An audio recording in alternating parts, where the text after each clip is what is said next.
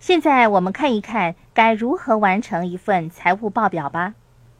当你在财务报表填上了收入、支出、资产和负债各项之后，该是时候把它们加起来。在资产栏的底部，你会看到有两个总资产的项目，一个是银行家的版本，另一个是富爸爸的版本。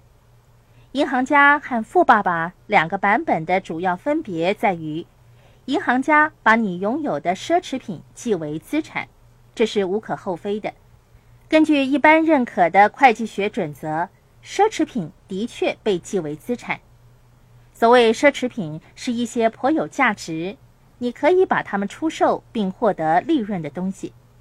所以，你需要把奢侈品的数字算在银行家的版本上。然而，我们尝试做的是一份投资者和富爸爸用得着的财务报表。现在，我们根据富爸爸的定义。看看马克思究竟有多少资产？马克思拥有的东西都是奢侈品，所以根据银行家对资产的定义，马克思拥有资产；但是根据富爸爸的定义，他却是一无所有。财务报表让你清楚的知道自己的财务状况，让你看到资产所占的比率，也明白到银行家把奢侈品记为资产。这一切有助于你设定个人的财务计划。看着财务报表，你会问自己：“我该如何做出调整呢？”嗯，说的对。最后，你可以从财务报表看到个人的资产值。可怜的马克思，他什么资产都没有，是负资产值。他拥有的全是负债，教育贷款、汽车贷款、信用卡贷款等的债务。加起来比他拥有的总资产还要多。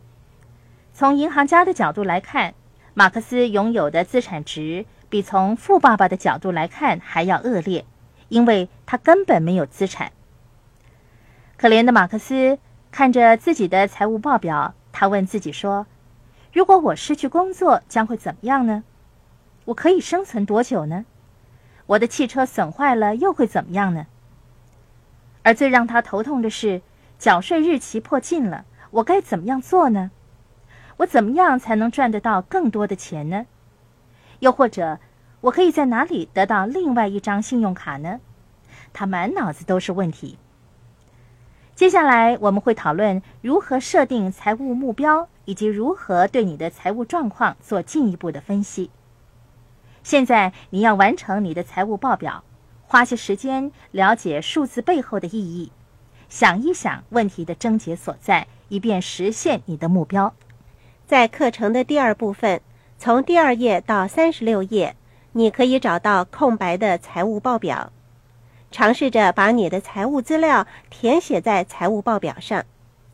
现在放在你家餐桌上的收据和账单堆积如山，该是把它们分门别类整理一下的时候了。把你的收入和支出、资产以及负债通通都列出来。这项单调乏味的工作，让你清楚的知道现在身处的位置，有助于你实现你的财务目标。把所有的收入加起来，把所有的支出也加起来。收入和支出是你的收入平衡表最基本的组成部分。许多人把它当作是支票簿。实际上，它是你的收支平衡表。然后把收入和支出逐一的填写在财务报表的收支平衡表上。如果你的收入有相关的资产，就要填写在资产负债表的资产栏里面。如果你需要为汽车支付分期款项，那么就要在资产负债表的负债栏上填上有关的支出。把填写好的财务报表再检查一次，分别计算出总收入、总支出、总资产以及总负债。把总收入减去总支出，就是你每个月的现金流净值；把总资产减去总负债，就是你的资产净值。最后，你需要分别计算出银行家和富爸爸两个不同版本的资产净值。你已经完成了填写个人财务报表的部分，我们现在正式进入第二个步骤——设定目标的讨论。目前，你可能没有私人会计师或者房地产经理给你提供来自你的企业、房地产或者实际资产的净收入的资料，所以我们制作了一些进度表，协助你系统的处理你的房地产或者企业所带来的相关支出。你可以在课程第三部分第六到第十二页找到有关的进度表。这些进度表是为了协助你填写财务资料而设计的，让你准确地计算出你的房地产或者企业项目的净收入和净损失，把房地产的价值减去相关的抵押贷款，或者把企业的价值减去企业的负债。就是该项房地产或企业的净资产值。